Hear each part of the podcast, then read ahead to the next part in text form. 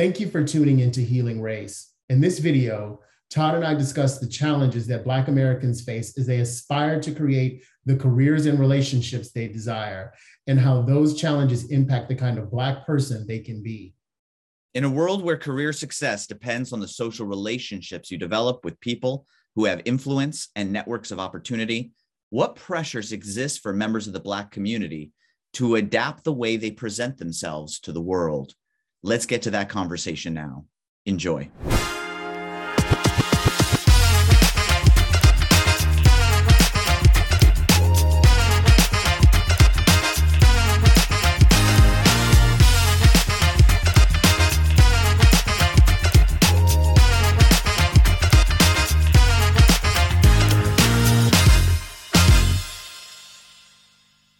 What motivated you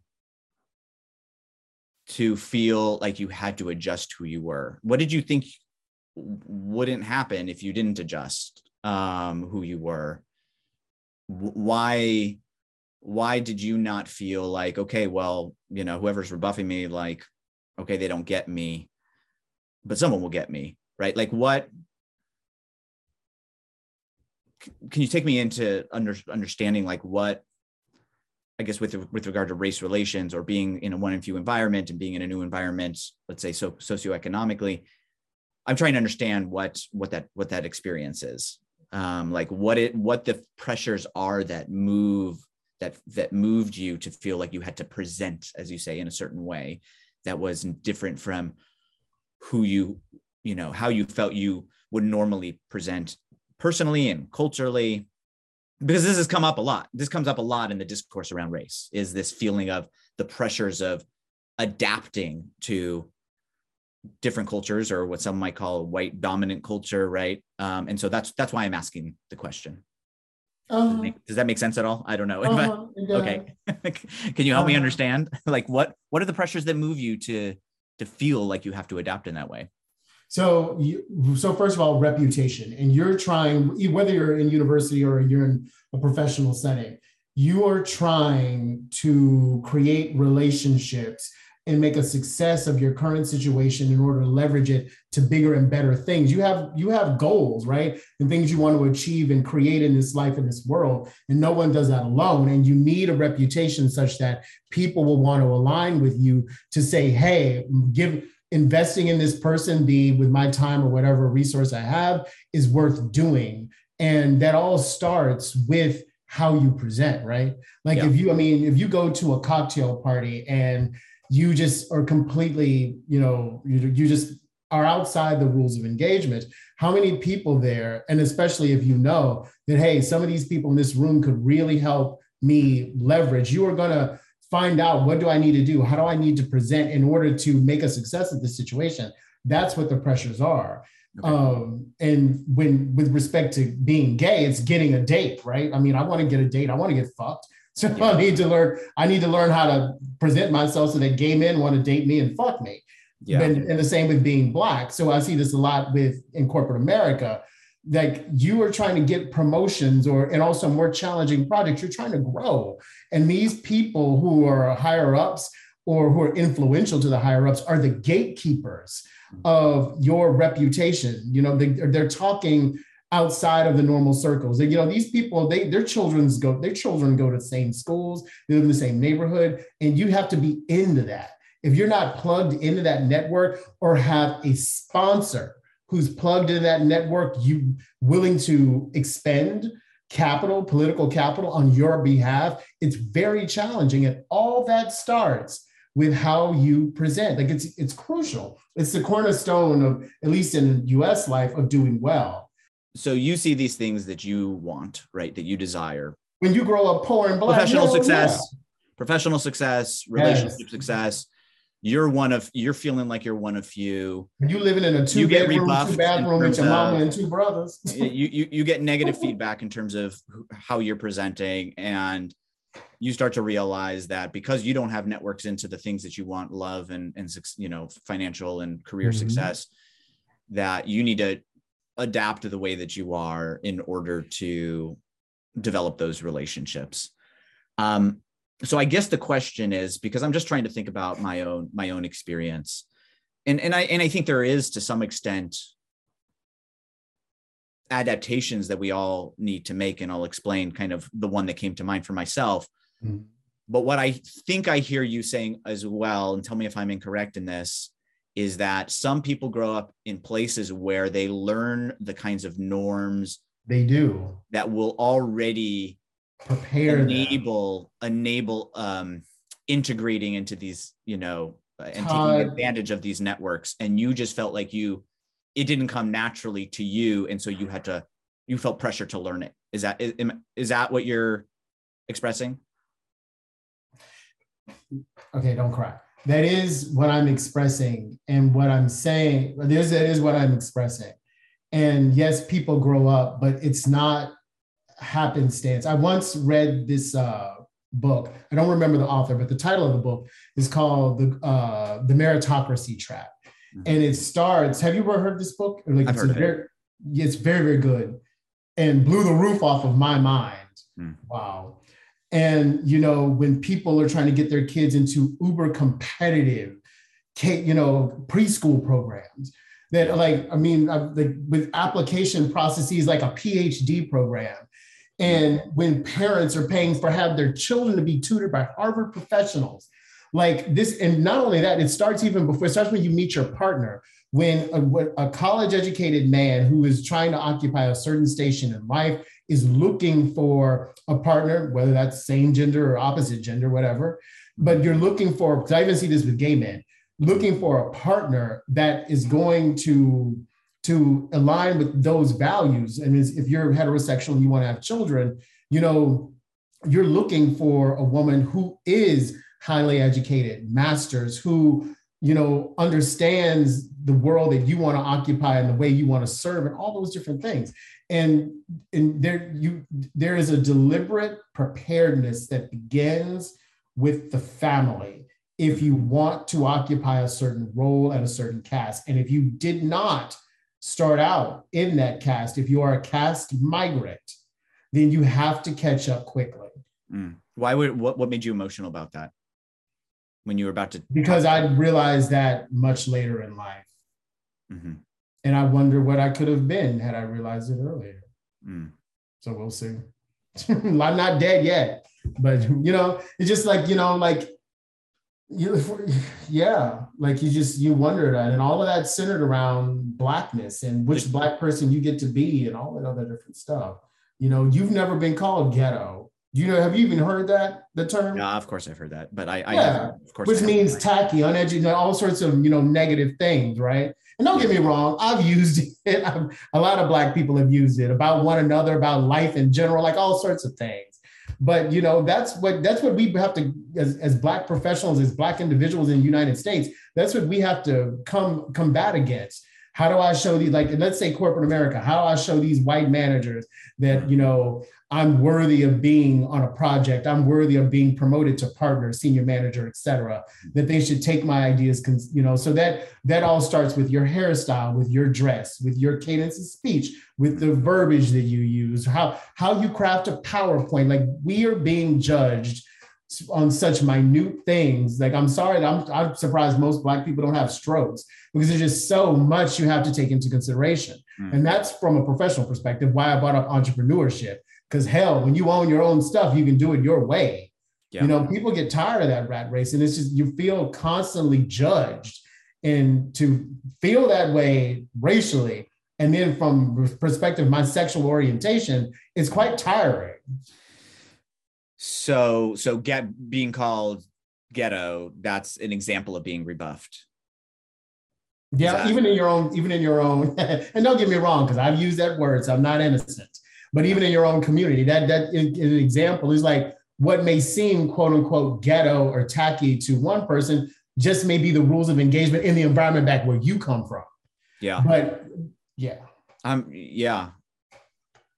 It see, it, it It seems on the, I mean, maybe we're not all living in the same reality. Like you pointed out, it seems like you still, like, do you still feel the pressure of these, these expectations? I ask that because, you know, when, when you say what, what you could have been, I mean, when I think of who Andre is and who Andre has become and what you've achieved, I think, I think success. Because you're sweet and you're just looking at me as a success as a person.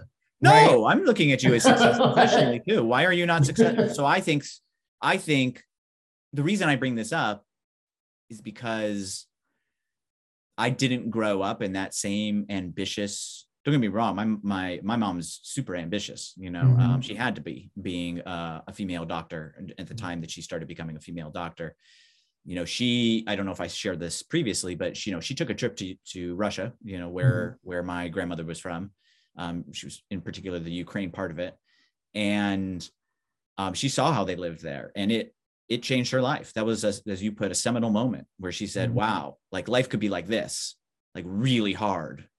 I better make something of myself. And so she had crazy ambition, right, mm-hmm. for herself and her family. And I actually don't, I don't, but it didn't rub off on me at all. And so you when I talked to her about that and maybe the evolution she went through and her journey in life, right. to to into, into medicine, this very dominated field, and mm-hmm. learning the rules of, of engagement around male doctors, and like that's what I'm talking about. It's very similar to what you're showing. Yeah, so you, you that's what I'm making the connection is you feel very similar, it sounds like, in this kind of change of where you came from to where you're going. And yeah, my mom has, you know, insatiable insatiable in some ways, or at least had ambition, and that's, I guess maybe that's where I can understand why you feel emotional about it. Because I, you know, like I, I my in, in original instinct was, why are you, you know, why do you feel sad looking back at what you could become? I feel like you are a success, but it sounds like you f- still feel that pressure to do more and do better. Yes, I do. I do. Um, and, and so I was just wanting to know where that, where that emotion came from. I'm trying to where it comes from. That helped me, by the way, like understand a lot. Um, it, now it makes me, it, it really, it gives me a sense of that, of your trajectory from what you described, where you came from and where you want to go, and what your college experience um, was like. I, I'm trying to understand the, the relation of race to this. If you could just, I don't know, share with me a bit, because I'm trying to think where, because when you're Black, people don't expect that you can do shit. Mm. That's where race comes from. Sometimes your own people. Mm. So you're constantly, even when you're rich and Black, having to prove yourself. Because mm. when you're Black, you have to understand, now I'm becoming really Southern. Baby, you have to understand, people think the worst things about us. The worst things. And some people don't even believe we even fit to walk this planet. Hmm. So you have to bring, you have to be beyond the best to, you know, to, to show what you can deliver in this life. What does that, what does it look like for someone to show, to, to show that sentiment to you? Like, where did you, or how did you get that message that that was the case? Is this something I'm trying to get a sense of what your, it's kind of similar to the, to the, to the conversation we had around threat of, of physical harm. I'm trying to get a sense, is this something you picked up through people sharing this with you, that this was the case? Is this something you picked up from the pop culture, or is this something that you've had spoken to you in some way, or where a message was given to you in an interaction, professionally or personally? I picked it up in two ways. Um, I don't remember any specific incident where, well, I do remember some specific incidents, but I don't want to get into all that. Um, number one, when people, when you, shit, when you tell your family your dreams and they push, they push on you, like, you know, when, and they, they, really basically tell you, you know, you're delusional or whatever. Mm. And then what I, I've also seen this sort of eagerness to be very critical and denigrate Black people who have made tremendous contributions. So in any field, whether it's in entertainment, medicine, or whatever, where the rest of the world can be hypercritical of them and their achievement. And it just has this air to it that deep down you don't believe. I mean, we have always been painted as being stupid, right? Uh, by racist white people. That was a motivation coming out since slavery. And so it's like a black person did that. I don't believe that a quote unquote N-word did that, because they're not smart enough to do something like that. And like I said, all of these things, I mean, the reason it's tough to see, uh, maybe for other people, is because it's so interwoven. And where you may, you know, a person may be critical of me, let's say, let's say this show goes well, whatever. And then people are critical of me, like, oh, those are just detractors. But in some way, there's a way of saying things and phrasing it and posing it where, you know, they're saying, as because he's black, he's less deserving, or because I can't believe that a black person, you know, I mean, I'll be quite honest with you. When I was watching this footage, I felt a sense of pride in myself and also for Black people, because if you look at the logistics of this, this is a white man and a Black man debating. And I'm bringing just as much intelligence, sensitivity, and wholeness to this conversation as you are. You and your advantages as being a white person are not eclipsing me at all when I when I look at this footage, just even being detached and trying to look at it as a viewer. Yeah. And I felt a sense of pride in that. I said, I wonder, will there be Black people and say, look at this Black guy. Look at this guy sitting here, you know, debating this white boy and bringing all his, the fullness of himself to the table, mm-hmm. not, and not letting his light diminish because I'm trying to, you know, defer to your whiteness and white is right. And if it comes from your mouth, it's cool, you know, that it's gospel. No. You know, and where one person, maybe you, let's say in the context of the show, will look at that and say, well, people, like I said, they're just being detractors, haters, et cetera. And I'm like, no, what they're insinuating is that by being, by, they're surprised I'm capable because I'm Black. Mm-hmm. And that's rude. Thank you for watching this episode of Healing Race, and stay with us for a scene from our next video. If you want to see more conversations like the one you just watched, please subscribe to our channel, share this video with friends and family, and like and comment on the video below.